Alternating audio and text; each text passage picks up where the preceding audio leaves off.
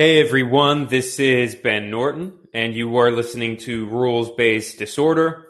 As always, I invite anyone who is listening to go ahead and join the queue, and I'll respond to questions. I before I respond to questions, I just want to address a few topics.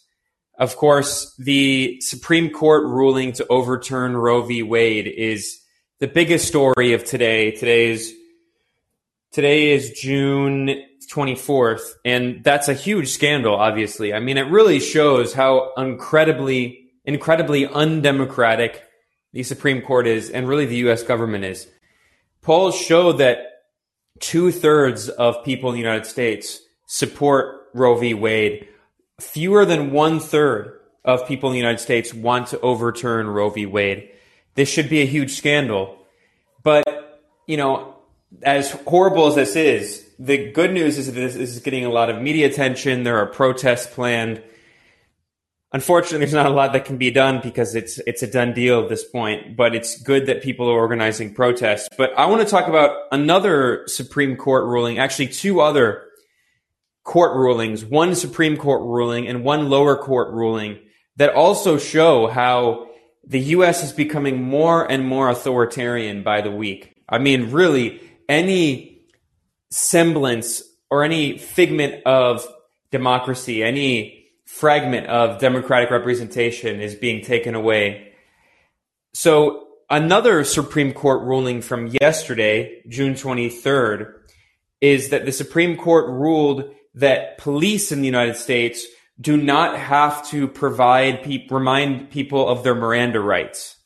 So for people who don't know, Miranda rights are the rights that are guaranteed to people being t- detained or stopped by police, in which they say you have the right to remain silent, that that a lawyer will be provided to you, and all of that. Well, the Supreme Court has now ruled that police do not need to guarantee people their Miranda rights. And previously, before this ruling, it was possible for people detained by U.S. police who were not given the Miranda rights to sue those police officers but now, no.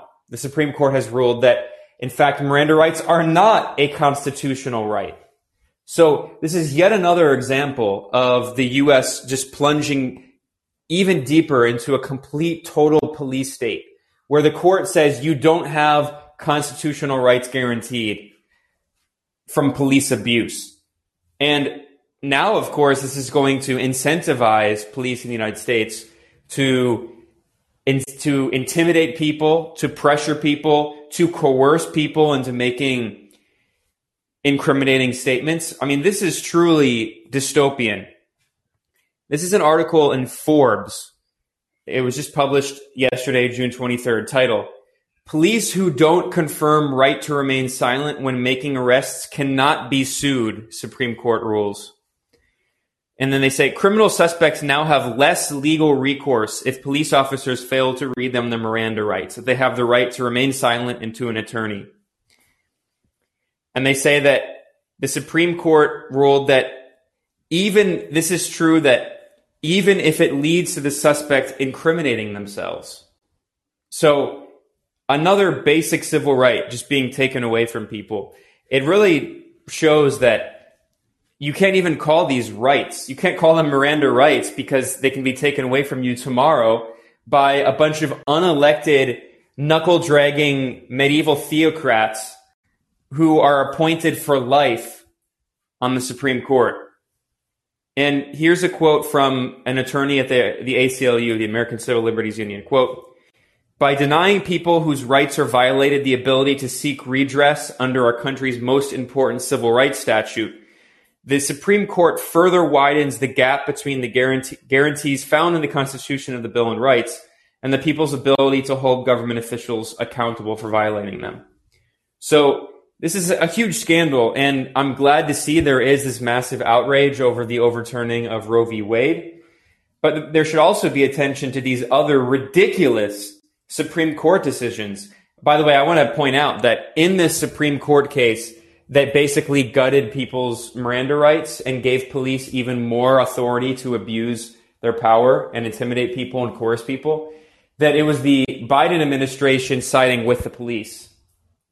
So there you go. Bipartisan descent into complete authoritarianism.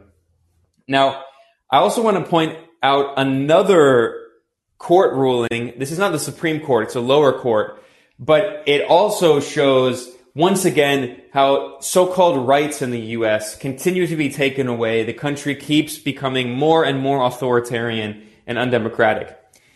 This is on June 22nd. So two days ago, Breaking news. The Eighth Circuit Court of Appeals ruled today that boycotts are not protected by the First Amendment. The ACLU has confirmed it's taking to the case to the Supreme Court.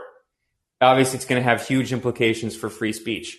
So, a lower court ruled that people in the United States do not have the constitutional right to boycott, and specifically to boycott apartheid Israel.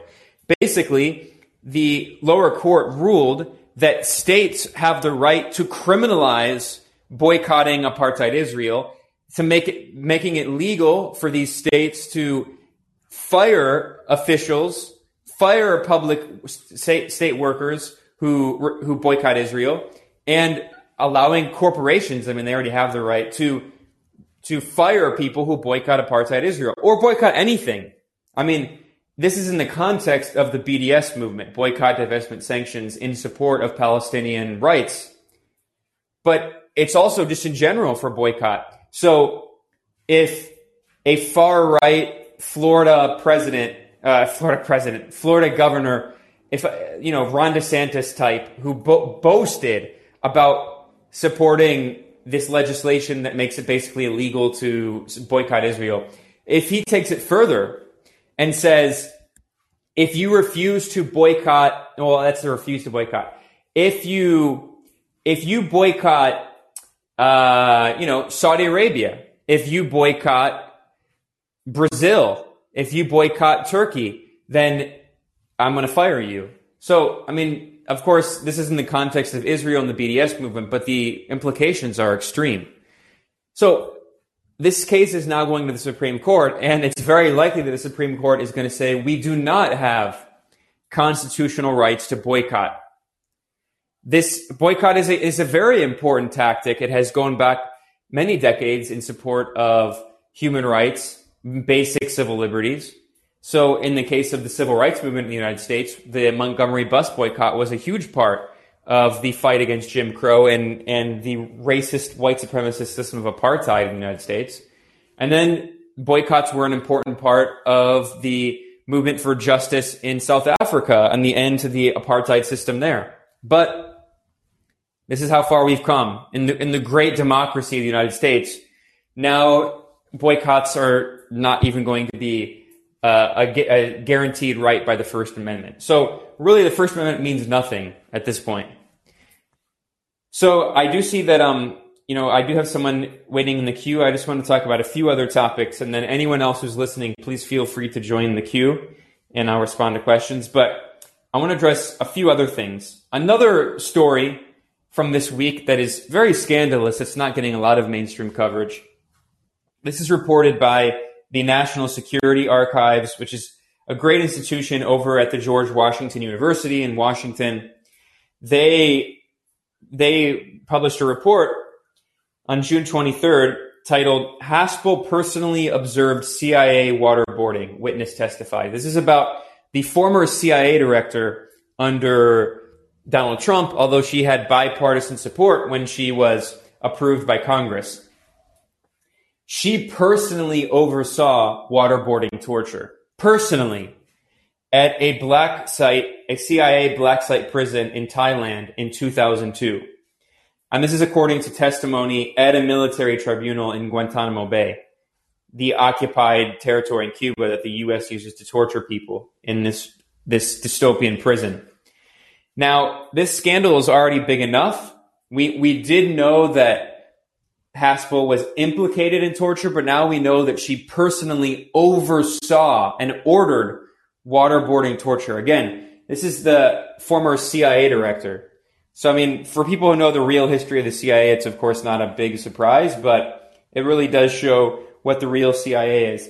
But this scandal is also even more ridiculous, and this is not getting that much coverage in the media, in that Haspel also ordered the video evidence of the torture to be destroyed. So not only did former CIA Director Gina Haspel oversee torture, she then ordered CIA officials to destroy 92 videos showing the waterboarder, waterboarding torture. So this, this report noted that the attempted cover up helped prompt the Senate Select Committee on Intelligence to launch its investigation into the agency's torture program. And there's this movie about this with, uh, I can't remember what's his name, Adam Driver. There's a movie about this. It's like on Amazon or whatever. It's, it's okay. It's not a great movie, but it does detail this campaign to expose CIA torture. And here, here, this is a quote. The Senate Intelligence Committee study of the CIA program, only a part of which is public, said that CIA interrogators wanted to stop using enhanced interrogation because he was answering direct questions, but they were overruled by headquarters.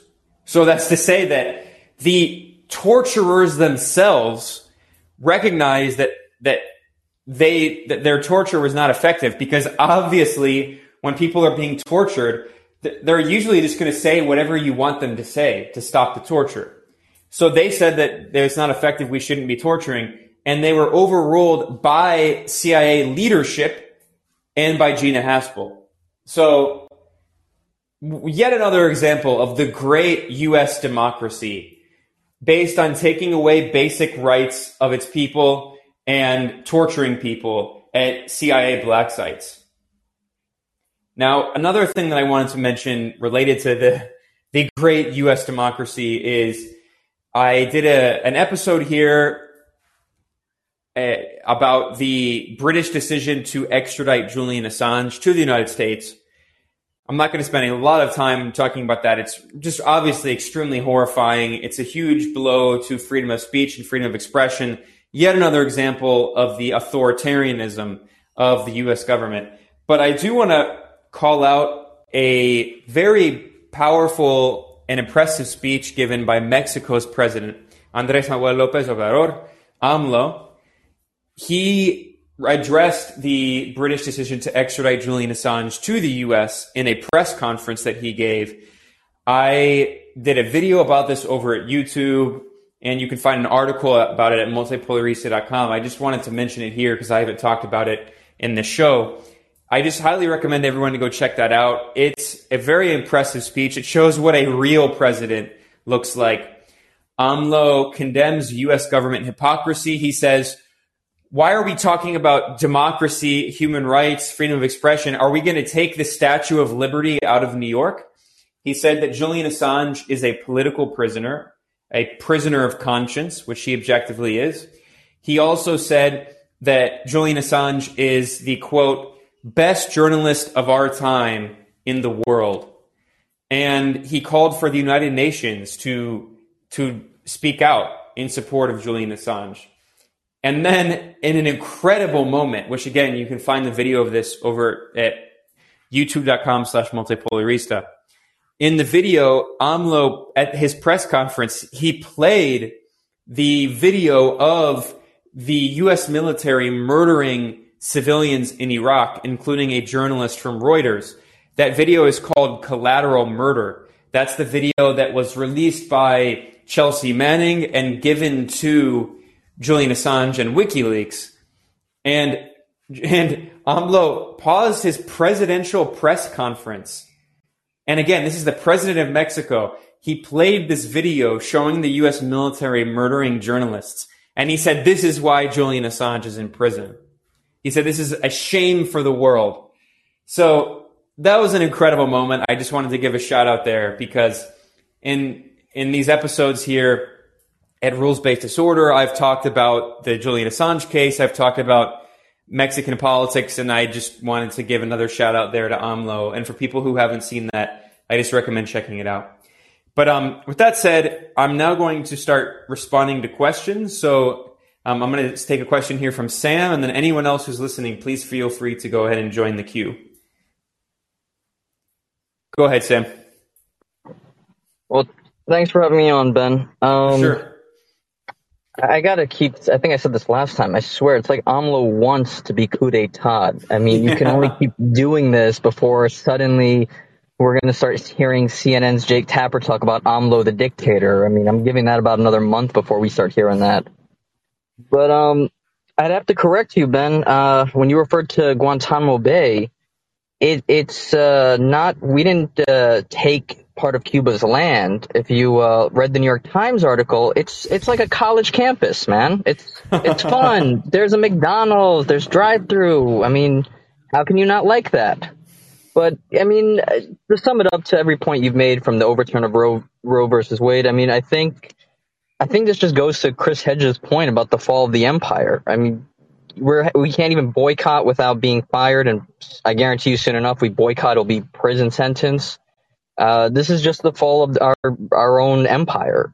We we've just become more and more authoritarian while still preaching democracy and freedom. It's just a, a snowball downhill from this point. I don't see anything going back uphill. I think we've we've already crossed the point of no return. It's just now a matter of watching it decay over time. Um, I did want to ask you one thing, and I, I because again, you're, you're the person I referred to. I caught an it's not an article. It's not a. I don't like reading the Daily Beast, but it popped up in my news feed. Um, sorry, uh, and it was talking about. Um, I think what I was telling you last time, which is Turkey's going to use the whole Russia-Ukraine proxy war to uh, to move into Syria, and like you said, the the Kurds have a choice now between either negotiating with the government or you know having the, the having Turkey move in and he, you know, he's doing it just because he needs the popularity because you know there's such hatred and animosity towards the refugees in Turkey. So I I defer to you and what you think is going to happen because I think it will happen relatively soon. Turkey's going to move in because I think they even realize that if they hold out any longer, the conflict in Russia and Ukraine could come to an end soon, and they have a small window to act. So, what do you think would be the is is what we're going to see coming, you know, in the next month or two?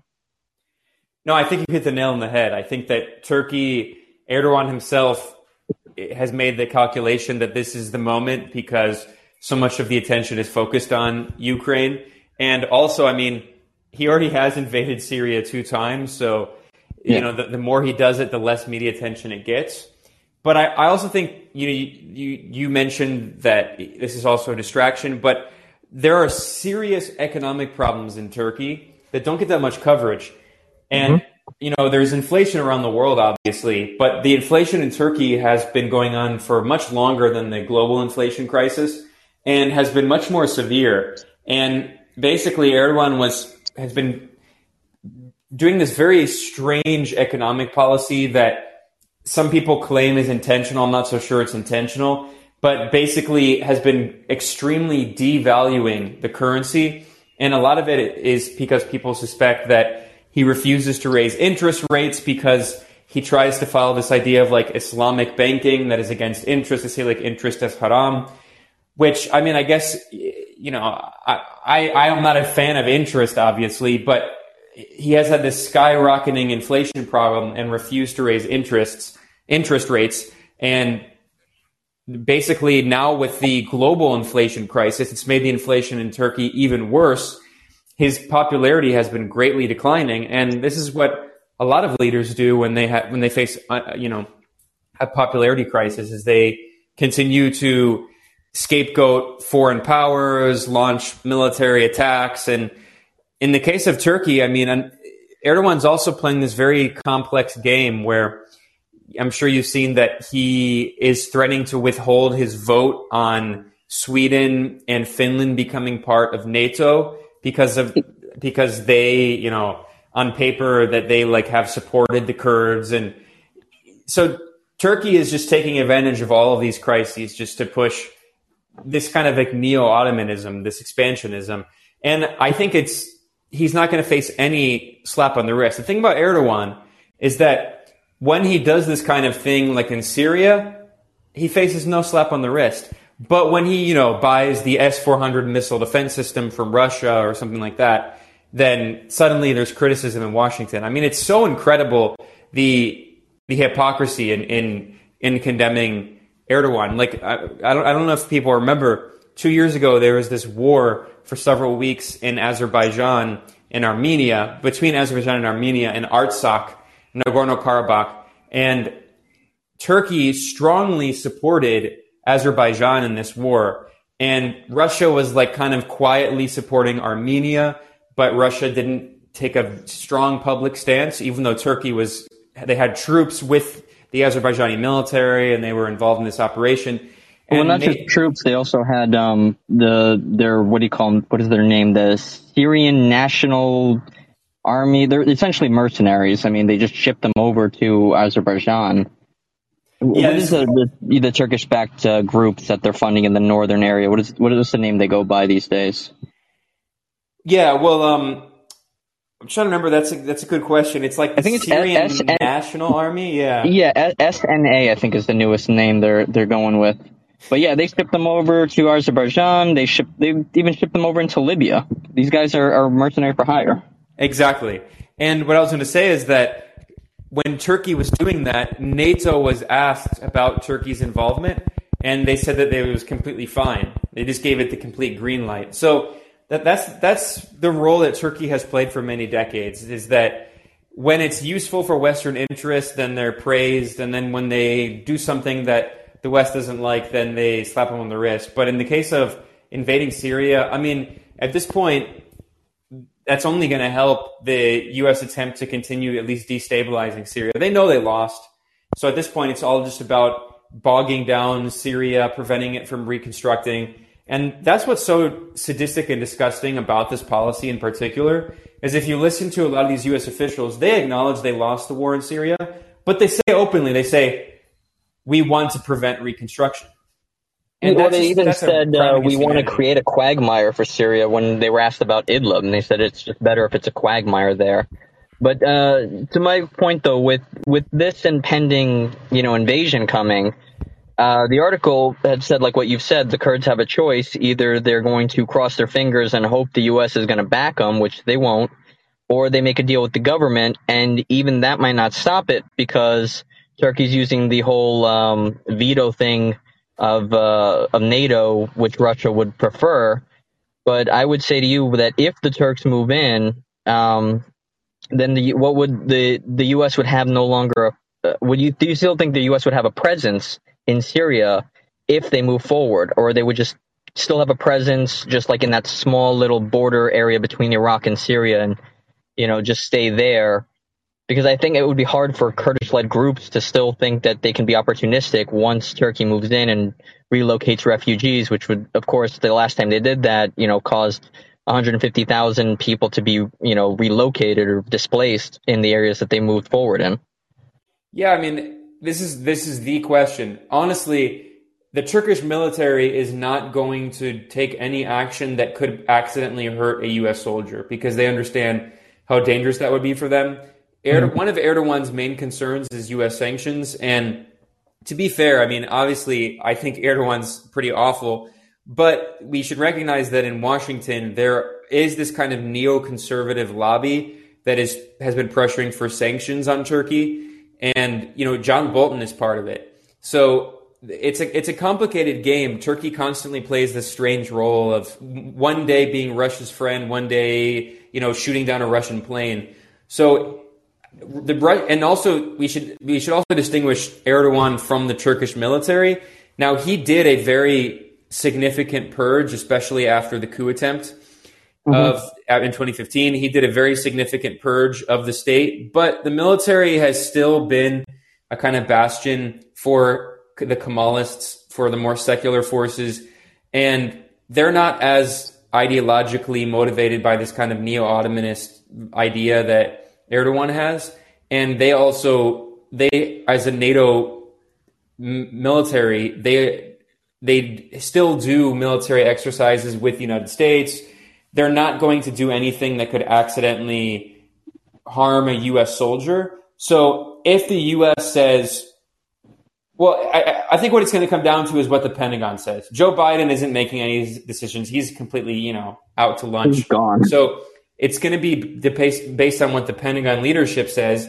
And I think it's very possible that the Pentagon leadership might say, we won't oppose you coming in in in like the area in between the like the northern northern west parts that are already occupied by Turkey and then the the northern and northeastern parts that are occupied by the US there still is some territory in between those areas that have not Is it like um, is it Manbij or it's it's I know it's north of Aleppo.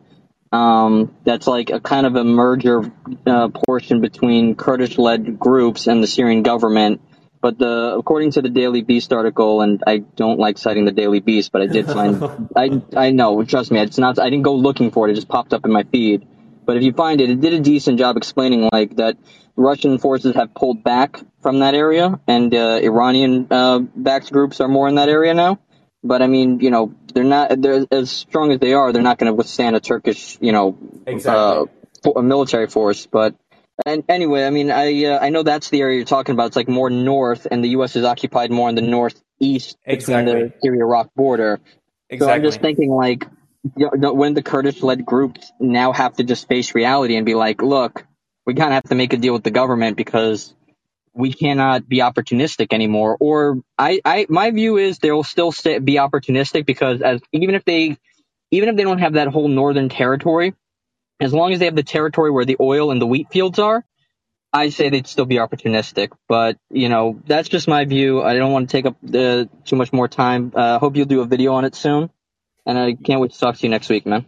Yeah, well, you, you raised the idea of I was um, thinking of bringing back this guy that I had interviewed previously as mm-hmm. journalist, and I'm going to do that at some point. Definitely, there's just been a lot of crazy things happening in the world, but um, I do agree that I think honestly the Pentagon will probably give Turkey the green light to do some kind of operation. They're not going to go all the way east to the Iraqi border, but they mm-hmm. definitely will expand into Syria. And I also agree that look, Turkey has already done this two times, and the eh, the SDF forces have refused to come to an agreement with Damascus. I doubt they're going to now. I honestly think that the only I think they will eventually come to an agreement, but it will be when it's much too late and they have they've lost all bargaining power. That's probably what's going to happen. It's going to be. Well, then I, I, I worry that once that happens, though, it's too late because the Syrian government can't even take Idlib because of the Turkish military outpost, and they'll do the same thing in the northern part. And I I worry that even if the SDF makes a deal, it, it good luck trying to get Turkey to move its military back. I mean, they're just not going to. Yeah, I mean, I I hate to be like really pessimistic, but I don't think that Syria is going to get that territory back. You know, I, I know that Damascus has repeatedly said that it's vowed to take back every single inch of Syrian territory. And of course, it has every right to, it, you know, it has every right under international law, and Turkey is the one occupying its territory. But realistically speaking, I don't think it's going to happen. And this is one of those examples of where the U.S., which is really that's the only other power that Turkey is really it's Turkey it's the US and Russia that Turkey is concerned about and yeah. if the US isn't pressuring Turkey to do it obviously the US isn't because they're fine with Turkey occupying it they'd rather have Turkey control it than Syria then mm-hmm. there's going to be no pressure and this is one of those sticking points with Russia I mean Turkey has decent relations with Russia but those relations are just constantly like love hate and Russia's not going to have any leverage over forcing Turkey to leave so I unfortunately do not see Turkey ever leaving. Yeah, well, um, if you're going to also um, another video, I hope you'll do is uh, bring on Chris Hedges to talk about his, the the fall of the U.S. empire because I forget which chapter was in, but he had predicted that the the empire be, uh, falls with more and more rights being taken away from the uh, citizens. Um, but anyway, food for thought. Um, I'm holding up the line for a while, so sorry about that. No, no worries. It's always it's always good to hear from you, Sam. And yeah, good good recommendation. I'll see if I can get Chris on, and um, definitely I'm going to try to bring on this journalist Ali Ornick. Um, soon. That's it. Yeah, Ali was good. Well, yeah. anyway, take care, Ben. Cool, for sure. Thanks. And now I'm going to jump to Aaron, a great regular caller. Go ahead, Aaron. Oh, hey Ben. How's it going? Uh, hey, sorry about the last time. I like my calling sort of froze up, but I don't really have anything new. I, I was I was tr- last time you were on. I was just trying to you know chime in about uh, about AMLO. That was a badass move at the press conference. I mean, that's just uh, And then, you know, after that, I saw him playing baseball. He laid a bunt down the first base line. And, you know, meanwhile, our guy's falling off his bicycle. I mean, this country, as a metaphor, I mean, what a joke this country is. I, I, I mean, you're lucky. I, I actually have temporary residency in Mexico and, um, I'm working on permanent, but, uh, at this point, I, I know this is not possible for 95% of the people that are probably listening, but, uh, like, I feel like get out if you can. it feels so good when you see somebody, like somebody who's just setting a normal moral compass by saying what everybody knows and what just cannot be said, like, Bernie can't say it. The squad can't say it. You know, like nobody that represents us will make any kind of a little peep about it. Maybe they're afraid. I don't know. Maybe like if AOC said something about Assange, the IRS would audit her parents for the last 30 years or something. I don't know how it works, but uh, there's obviously some fear involved because uh, I, I, don't get why I, I really don't get why our progressive representatives are are completely silent about this, and it's it's very it's it's it's depressing. It's it's it's it's upsetting. But anyway, it it's so nice that at least there's some people in the world, and I, I think he's doing something. I think he's doing something maybe a little more than just you know poking us in the eye. I think he's trying to set a different, uh, like uh, like I said, standard that others can follow to to speak the truth and and um, and open some people's eyes. And you know, God bless him for that. Yeah, I agree with you. I mean, I, you know, when AMLO became president in 2018, I was very excited just because in the context of Mexico, he was, I knew he would be a huge shift. Honestly, my expectations were not very high because there are a lot of problems in Mexico, systemic problems with corruption and and as a president, you know, you are a powerful figure, but you don't control a lot of what's going on because it's such a federalized country, it's such a big country. But I have to say, he has exceeded my expectations. He's been a very effective leader, a very good statesman. And also, I think you're right, uh, just a very good symbol on the international stage of what a president should be like, um, speaking out on these principled issues. Now, I mean, there is an element I do have to acknowledge of him you know, poking the U.S. in the eye because the Biden administration in particular has been pressuring AMLO. You know, uh, Sam was joking about a coup against AMLO. I mean, the thing about that is that one, the U.S. can't really risk doing a coup in Mexico because it's its southern neighbor that has a 2,000 mile border, and if and they already have a you know a problem with immigration, and and if they destabilize Mexico, I mean, it could be a complete disaster for the U.S. It would backfire majorly. But also, at the same time, I mean, the U.S. has been supporting opposition groups. We know that there are numerous, you know, so-called NGOs and media outlets that are funded by the NED and USAID, which are CIA cutouts. There's this guy, Claudio X Gonzalez, who's like this oligarch. His, his father was, was one of the main uh, corporate representatives for U.S. corporations in Mexico. He was on the he was on the board of like that the company that makes Dixie cup Dixie cups. Like he's he's a complete oligarch. And this guy Claudio X Gonzalez has this group called Mexicans Against Corruption, and that group is funded by the U.S. government. And they have been constantly demonizing AMLO and all this stuff. The U.S.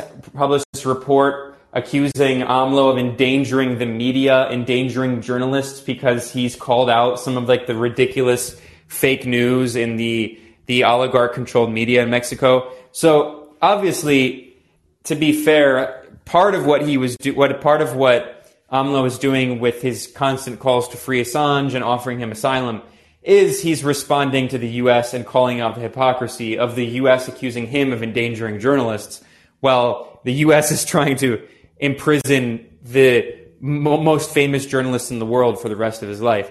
But I also think that you know, you're right that he's definitely taking a principled stance because we've seen him do this on other issues, you know, especially the Bolivia coup. That was a, another really significant watershed moment in which Mexico stood up and said, we are not going to allow the U.S. and the OAS to back a coup against a democratically elected president. And of course, people might remember that that Evo Morales he went to Mexico and then he later went to Argentina. Many figures from the the MAS party of Evo Morales, the Movement Towards Socialism Party, they also got got asylum in Mexico. And in fact, even in Bolivia, there were right after the coup, there were attempts. These these fascists in the coup were literally hunting down MAS leaders, and many of them were hiding in the Mexican embassy. So AMLO has has really been, I think, a pretty impressive leader. This isn't this isn't to mention, you know, the domestic policy, policies like increasing the minimum wage, uh, you know, nationalizing lithium, renationalizing oil. Like, I, I agree that he he's definitely been a good model, and even in a country that you know is politically pretty dysfunctional, I, I can't imagine how difficult it would be to govern Mexico. It would be like, you know, governing the U.S. This this this massive sprawling apparatus that is very undemocratic and this federalized system that makes it hard to keep things in control. But the the other thing I'll say is, you know, Aaron, you you encourage people to get out. I honestly like I uh, I do feel the same way, and I and I do caveat that by saying that you know we do need good people in the U.S. fighting the the good struggle, right? Because things are extremely bad and we do need, you know, people organizing on the streets and people, you know, in the labor movement and the anti-war movement and fighting against police brutality and all of that. But honestly, at some point you have to kind of realize you only have one life that maybe like you can't really save this this government that is in free fall and collapse. And although it's worth trying to do what we can, and you know, it's what I do. I don't live in the U.S., but I still try to do what I can at some point you do kind of have to to make a decision if you want to just keep going through this torment or maybe checking something out uh, in another country. And i highly recommend it at least visiting for more than just a week and doing touristy stuff. I think it's a very good idea for people in the us to at least spend some time abroad. At the very least even if you come back to the dysfunctional us you'll have a broader perspective on the world. It, it helps you to see past like the dumb partisanist, the partisanism and, and like the distraction of, of mainstream U.S. politics. So, I mean, yeah, Aaron, if you're in Mexico, uh, it's, it's really funny, but there, I think you're, you, you are part of a, a larger movement of more and more people from the U.S. There are a lot of people, you know, I hate the term expat because it's like, if you're from a, a, poor country, they call you an immigrant.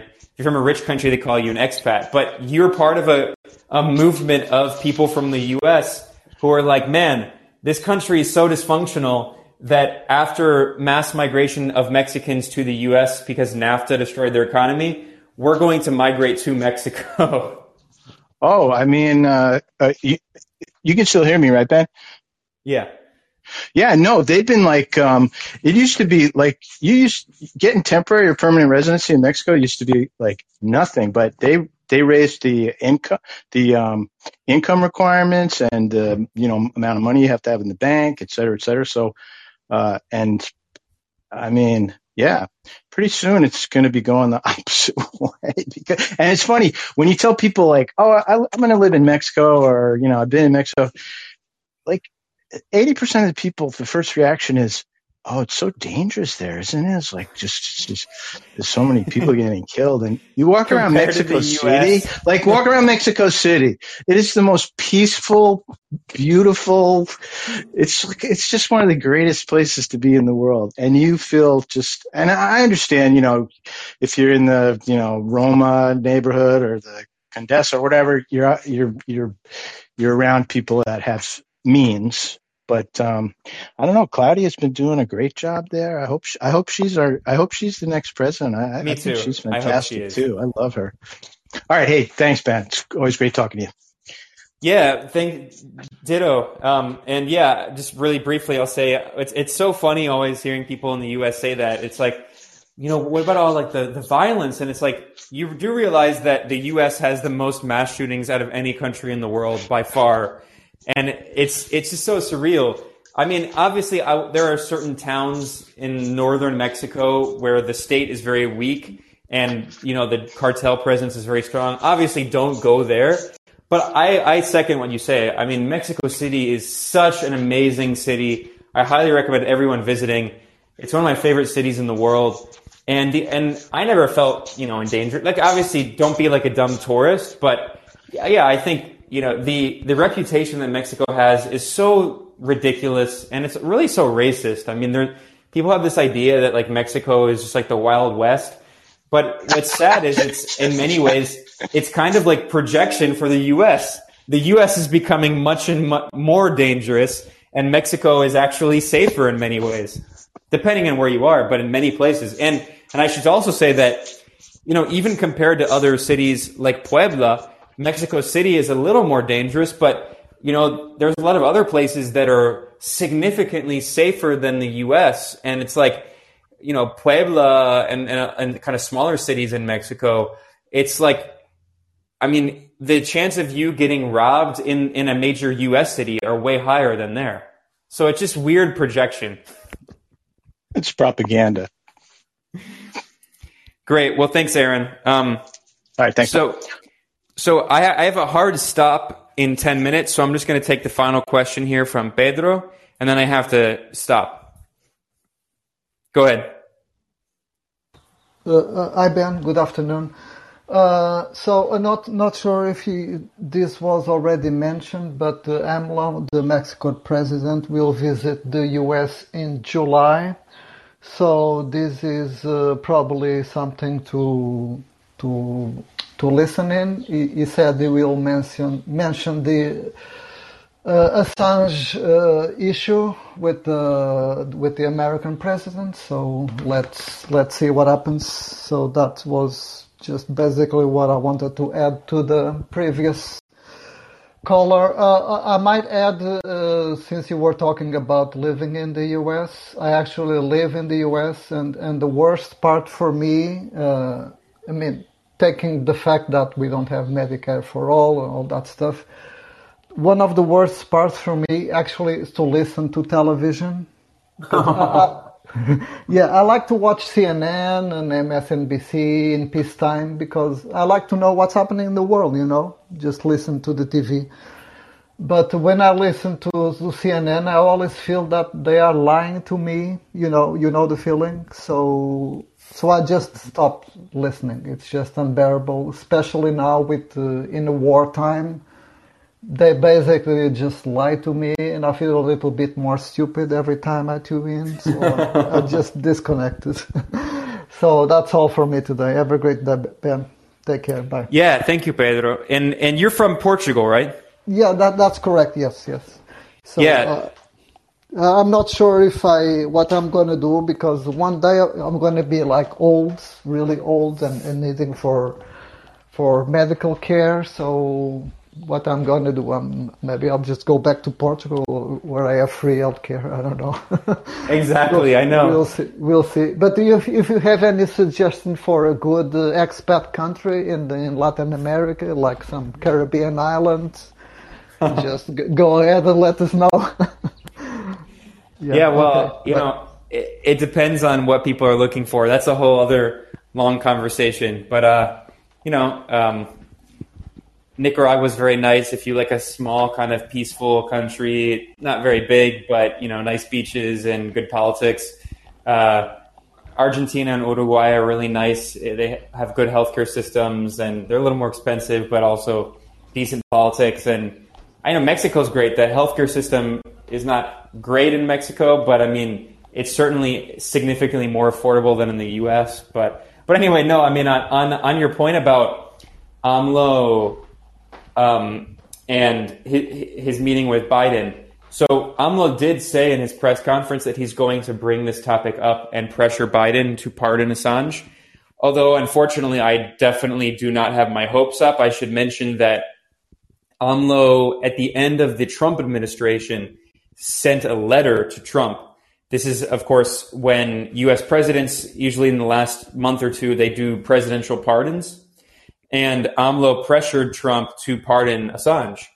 And Trump completely ignored the letter from AMLO, and instead, I mean, this this double standard for me just really shows just the disgusting, uh, you know, uh, U.S. government policy toward the rest of the world. So Trump refused to pardon Julian Assange, who exposed U.S. war crimes committed in Iraq, and instead Trump pardoned the Blackwater mercenaries who were convicted of war crimes and imprisoned for massacring civilians in Iraq intentionally. They knew they were killing civilians. So for me, that just is such a disgusting example of what president, U.S. presidents end up doing. And of course, Biden campaigned on the promise, if I'm president, nothing will fundamentally change. So I, I take him at his word.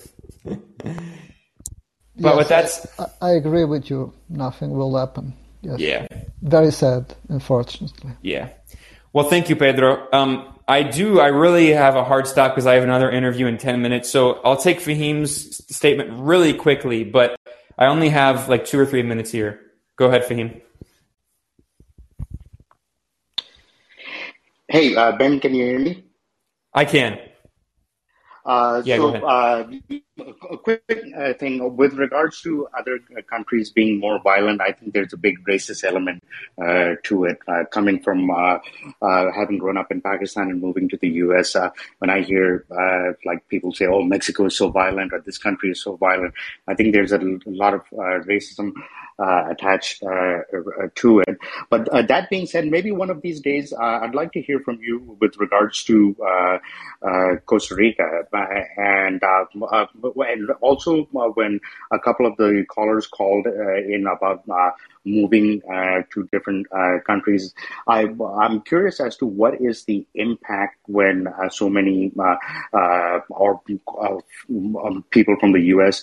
move to places like Costa Rica and other places because I see, a, especially being in San Diego area, a lot of the quote unquote surfer bros uh, moving uh, uh, there, but also driving up the real estate uh, prices. And how does that affect the politics in uh, the uh, country and all? And I, I know you don't have much time, but maybe just in the future, I'd love to hear from you on that.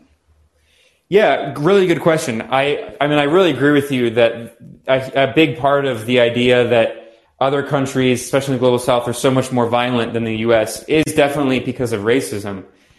Eh, When you meet when people around the world, when they look at the U.S., they're like, "What the hell is going on with these mass shootings all the time?" So, yeah, I mean, the idea that the U.S. is like some peaceful country and other countries are very violent is just part of that racist trope.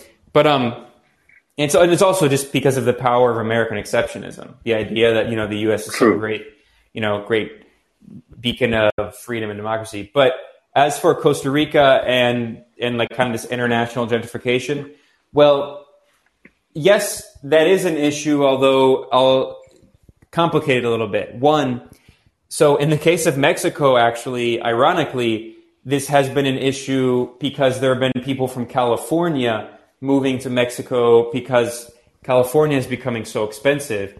And that it is true that in big cities, especially Mexico City, it has driven up real estate prices.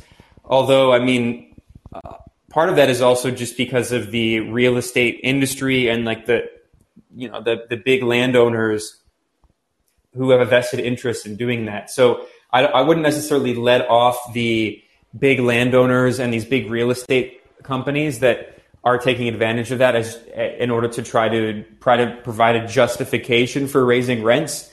This is a convenient justification for them to make more money. So it's not really the, it's not really the root cause, but it, it definitely has a, a factor. It definitely is a factor. It has an influence. In Costa Rica, I mean the the immigration is not that large. We're not talking about very many people. So and and it's concentrated in certain areas. And this is true in Mexico City as well. Mexico City is massive. There's 20 million people. And in certain areas, you know, uh, Aaron mentioned places like Roma, which is one of like the more upscale areas, like wealthier areas. Real estate prices, in particular in those areas, have risen because those are the areas where a lot of foreigners are moving. And in Costa Rica, that's true as well.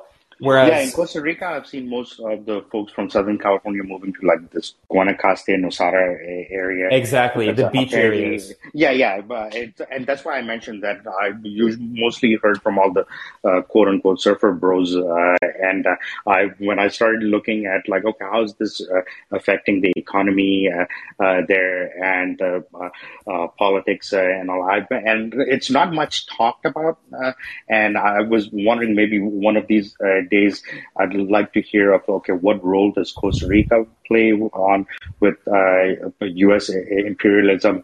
Uh, is it a factor? Is it not a factor? Is it uh, basically just a silent partner? Uh, so it would be nice to hear uh, from uh, you in the near futures. Yeah, really briefly, I'll say Costa Rica is really one of the most reliant U.S. allies in the region its government is really not independent. Uh, and there, there's a new president right now who claims to be a little more independent. He just entered. We'll see how it goes. I don't have much confidence. But their past two presidents were basically just complete U.S. puppets. In fact, their second last president, Laura Chinchilla, she now lives in Washington and works for a U.S. government funded think tank and is just like an extreme hawk and constantly calling for overthrowing the Nicaraguan government. So Costa Rica is really kind of colonized and by the U.S. government. It, the the left is very weak, and it kind of just all alternates between like a very right wing party and like a centrist neoliberal party. As as for like um you know people from the U.S. moving to Costa Rica, again, it's not the population is not that big in terms of in terms of prices of real estate. It only really affects like certain areas where they tend to concentrate. The the you know U.S. immigrants tend to concentrate. Um, and in terms of the politics, they don't really have much of an influence. Now, I do say that I will say that a lot of governments in the region, even Nicaragua, it does encourage that because it's another source of revenue. They can tax the real estate, and it's a source of revenue, especially in Central America, which is a very poor region of the world, and they don't have a lot of sources of revenue because they don't have significant natural resources like oil, which of course Mexico has oil and lithium. So a lot of the governments actually are encouraging people moving or at least spending more time there because it, it's another you know form of revenue coming in. So in terms of real estate i mean in those areas they'll be affected but i haven't seen a lot of you know working class people being affected by real estate. And another thing that, to keep in mind especially it's different in mexico city but in like more rural areas in Mexico and also in Central America, which is similar to kind of rural Mexico, like you know Chiapas and southern Mexico are pretty similar to Central America. A lot of people they live in like very humble houses and they don't like they don't um, like they're not paying rent. Like they are homeowners, but they're you know they're very humble houses with like maybe two bedrooms and so um, the the whole like economy built around like buying like a a house and all of that. A lot of people still have houses that are like from their family or you know Nicaragua has a very good public housing program and the houses are very humble but it provides these houses for people and they they actually ironically have significantly higher rates of home ownership than the US. In the US it's like 60%. And in in Nicaragua it's it's almost one it's like 90 something percent. So a lot of people aren't even paying rent. That doesn't mean that I'm not gonna fan, I'm not gonna like um pretend like they live in like these really fancy houses. Again, many of them are very humble houses, but they're owners of them, so they're not really worried about real estate prices going up. But yeah, Thank unfortunately, yeah, good questions. Unfortunately, I do have to run because I have another interview, but I do two of these a week, and usually I do them on like Tuesday and Thursday, or sometimes Friday. So just people should check out. I uh, I post here in Callin, and then I also post on Twitter. So thanks to everyone who joined, and I'll see you next week.